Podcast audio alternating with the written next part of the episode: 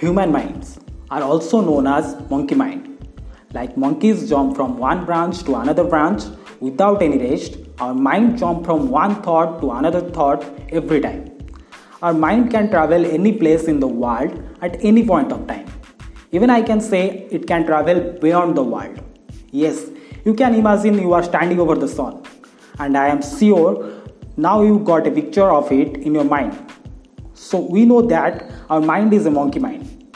Then how to control it? Now you may say that by meditation, yoga, etc. and etc. Well, this may help you to control your mind. But why to control it? Let's channelize it in a positive way. I am here to share with you that how to structurize your thought, how to get your thoughts into action. What is the secret behind converting your thought into action? Hey, hope you are doing well. My name is Girish and welcome to Girish Talk. In this podcast, I am going to share the secret by which you can convert your thoughts into action.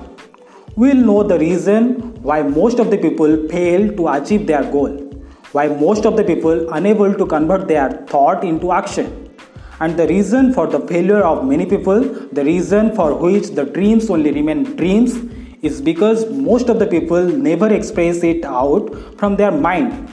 It only remain in their mind and with passage of time it fade away.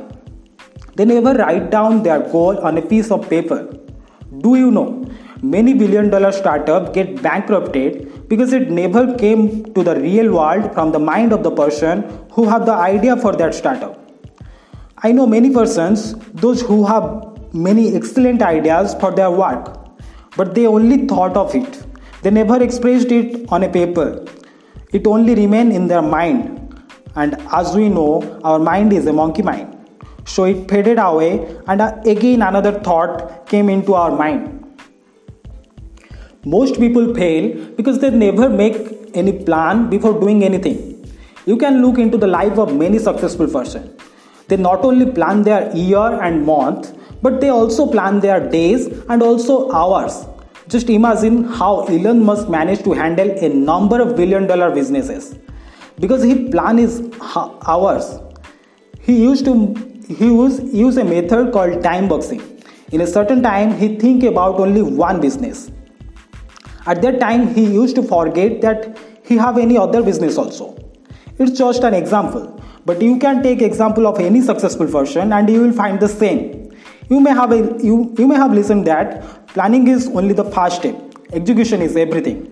Yes i agree that without execution or without action there will be no result. But remember without planning there will be no execution.